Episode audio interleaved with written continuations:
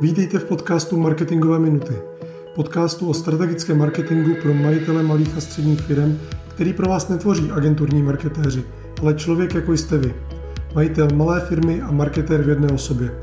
Přináším vám postřehy o tom, jak dělat strategický marketing, hledat ty správné zákazníky a jak co nejsnáze zvyšovat marže. Protože o nich konec konců podnikání je. Pojďme na to. Dobrý den. Vítejte u dalšího dílu marketingových minut.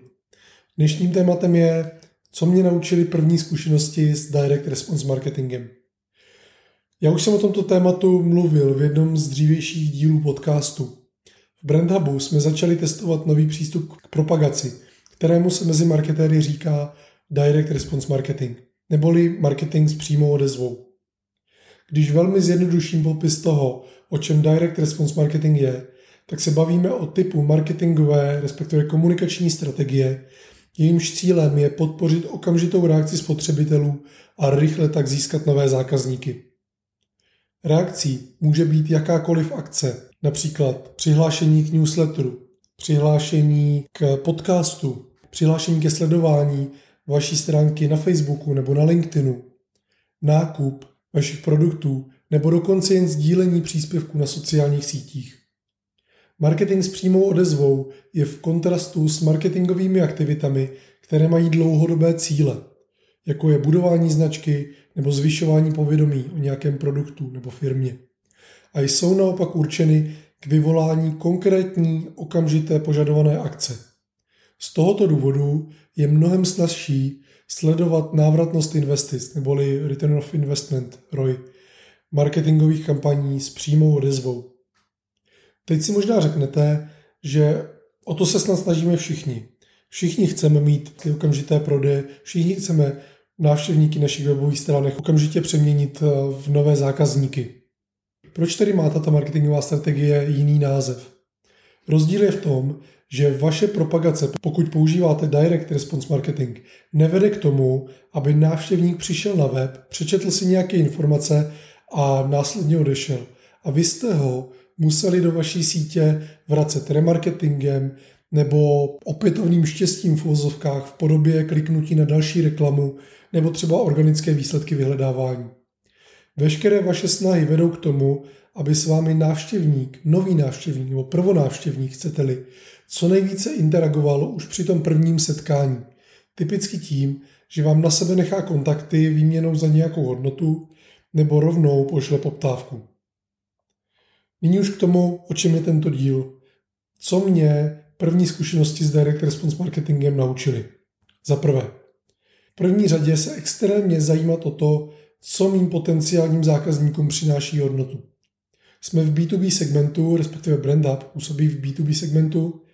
Neprodáváme tedy produkt za pár korun, kde nedůvěra zákazníků zpravidla není tak vysoká. Právě naopak, než si člověk pořídí služby u firm jako je Brand Hub, často si dělá malá výběrová řízení a zjišťuje informace, než vůbec s firmou interaguje tak, aby to ona jmenovitě zaznamenala v podobě zaslání poptávky, přihlášení k newsletteru, vyplnění nějakého formuláře a podobně. O to více se musíme zajímat, v čem zákazníci skutečně spatřují hodnotu a tu navíc dodat v kompaktní formě tak, aby potenciálním zákazníkům přišla co nejzajímavější. Protože pokud chcete člověka, potenciálního zákazníka donutit, aby s vámi začal interagovat hned na první setkání, ta hodnota, kterou mu dáváte už, už z první, musí být ohromná. Jinak člověk přečte nějaký článek, odejde a pokud ho neremarketujete nebo ho nějakým způsobem nezískáte zpátky, tak už ho možná nikdy neuvidíte. Ale my po těch lidech chceme okamžitou odezvu. Okamžité zaslání poptávky, vyplnění nějakého formuláře, vyplnění dotazníků nebo nějaké ankety, nebo třeba přihlášení k odběru newsletteru. A zde ta protihodnota, kterou lidem dáváte, musí být velmi vysoká, protože lidé dneska neradi sdílejí svoje kontakty jen tak. Neradi si nechávají zahlcovat e-mailovou schránku dalšími newslettery, dalšími informacemi, protože si pravidla to, co zrovna potřebují, najdou pomocí Google a podobně. To znamená, pokud vy chcete, aby učinili ten krok a nechali vám na sebe kontakty nebo poslali poptávku, musí ta, ta hodnota, kterou jim dáváte už na začátku, být prostě vysoká. Druhá věc, kterou jsem se naučil díky direct response marketingu, je třeba se extrémním způsobem vymezit oproti ostatním konkurentům. Předat hodnotu lidem, kteří nás vidí poprvé. O tom jsem mluvil před chvílí. A to ještě předtím, než jakkoliv začnou komunikovat. Proto vznikla celá vzdělávací videosérie v rámci Brandabu. Proto vznikly zatím dvě elektronické knihy a brzy přijde další. Proto vzniká tento podcast. Do tvorby hodnoty musíme investovat hodně času nebo peněz ještě předtím, než dostaneme jedinou korunu od zákazníků. O to větší je tlak na to, aby se kampaně Direct Response Marketingu vrátily co nejdříve. Honza Nedvěd Inicia mluví o návratnosti do 30 dní. To znamená, že každá kampaň této agentury se musí do 30 dní zaplatit. Srovnejte si to s brandovými kampaněmi nebo s kampaněmi na budování povědomí o firmě či produktu, kde je počítaná návratnost obvykle v měsících nebo v letech. Třetí věc, kterou jsem se naučil, copywriting. Po zkušenostech s direct response marketingem bych psaní textů pro vlastní firmy nebo produkty nesvěřil externím copywriterům, nebo bych si extrémně vybíral a raději si pořádně připlatil za ty nejlepší. Teď nechci, aby to vyznělo blbě. Externí copywritery bych se bál použít ne proto, že by neuměli psát skvělé texty, ale proto, že předat jim veškeré informace, které jsou potřeba pro napsání textů, jež dokáží prvonávštěvníka přesvědčit k nějaké akci, by trvalo extrémně dlouho a daný proces by stal obrovské množství peněz. Protože samozřejmě ti nejlepší copywriteri si nechají zaplatit i za to, že se dostávají do vašeho oboru, že poznávají vaši firmu, vaše produkty, aby mohli napsat prvotřídní texty.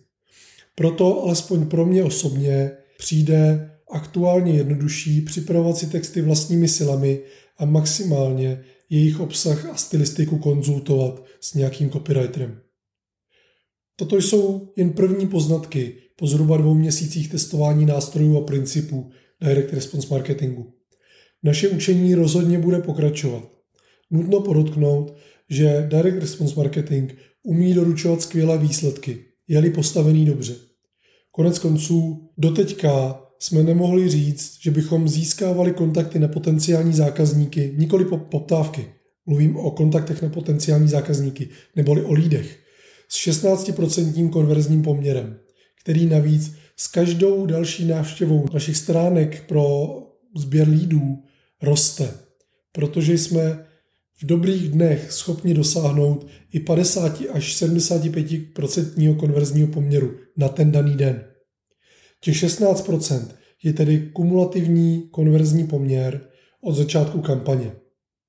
Případové studie, které jsem viděl, hovoří o 30 až 50% konverzních poměrech dlouhodobých u stránek pro sběr lídů neboli kontaktů na potenciální zákazníky, u kterých je šance, že v budoucnu rozobchodujete. A vzhledem k tomu, jakým způsobem se vyvíjí naše projekty a konverzní poměry našich projektů, věřím tomu, že dosáhnout 30 až 50% dlouhodobého konverzního poměru nebude vůbec těžké. O dalším vývoji se tedy 100% ještě zmíním. A poučení z dnešního dílu? Všem majitelům firem, nikoli jejich marketérům, ale majitelům firm doporučuji se direct response marketingem zabývat. I kdybyste nikdy takové kampaně nespustili, naučí vás o vašem trhu, o vašich zákaznících a jejich potřebách a konkurenci víc než téměř jakýkoliv jiný nástroj. A to je z dnešního podcastu vše. Na závěr bych vás chtěl pozvat na náš dvoudenní intenzivní workshop, na kterém se v malé skupince naučíte najít nejdůležitější potřeby vašich zákazníků a připravit k ním adekvátní takzvanou hodnotovou nabídku. Takovou, kterou vaši zákazníci neodmítnou. Mějte se fajn a budu se těšit zase někdy příště. Díky, že jste si poslechli tento díl podcastu Marketingové minuty. Pokud se vám líbil, budeme rádi za jeho sdílení, like nebo komentář. A samozřejmě za vaše přihlášení k odběru. Chcete-li vědět víc o tom, co v Brandupu děláme, navštivte brandup.cz. A to je pro dnešek vše. Mějte se báječně a nashledanou u dalšího dílu marketingových minut.